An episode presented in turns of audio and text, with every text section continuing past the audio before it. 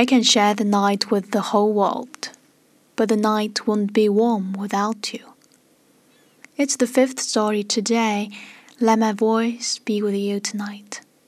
I'm Riley.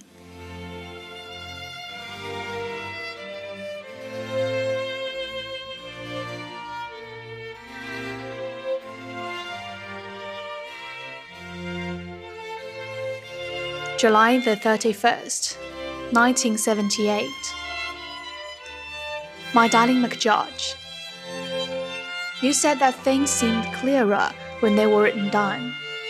Well, here was a very boring letter in which I will try to put everything down so that you may read and reread it at a horror at your folly in getting involved with me. Deep breath. To begin with, I love you. With the depth and passion that I have felt for no one else in this life. And if it astonishes you, it astonished me as well. Not, I hasten to say, because you are not worth loving. Far from it. It's just that, first of all, I swore I would not get involved with another woman. Secondly, I have never had such a feeling before, and it is almost frightening. Thirdly, I would never have thought it possible that another human being could occupy my waking and sleeping thoughts to the exclusion of almost everything else. Fourthly, I never thought that even if one was in love, one could get so completely besotted with another person, so that a minute away from them felt like a thousand years. Fifthly, I never hoped, aspired, dreamed that one can find everything one wanted in one person. I was not such an idiot as to believe this was possible. Yet in you, I have found everything I want. You are beautiful, gay, giving, gentle idiotically and deliciously feminine, sexy, wonderfully intelligent, and wonderfully silly as well.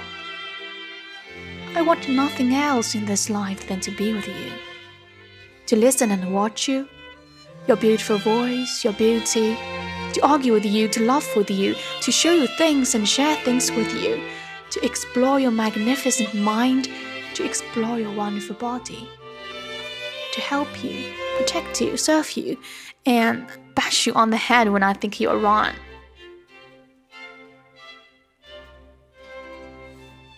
Darling, I want you to be you on your own night, and I will do everything I can to help you in this. But you must take into consideration that I am also me in my own right.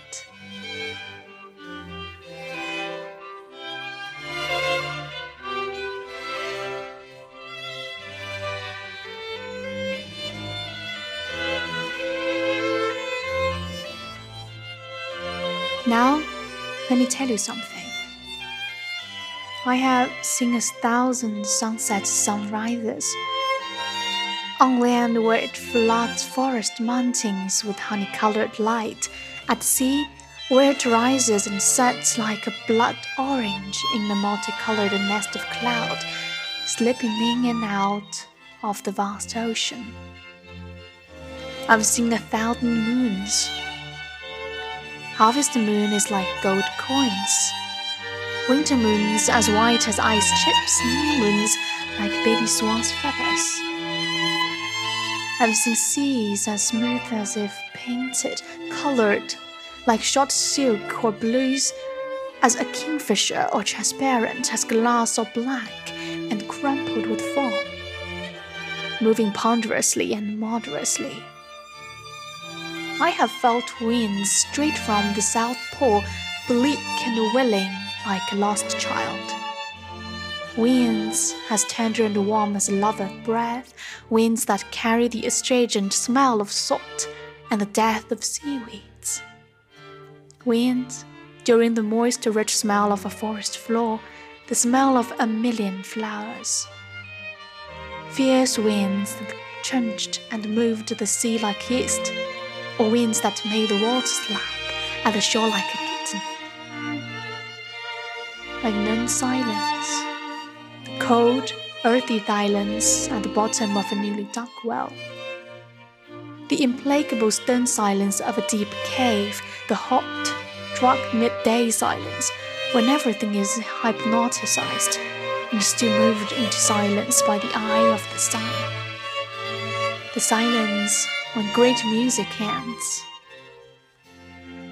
I've heard that some cicadas cry so that the sun seems stitched into your bones.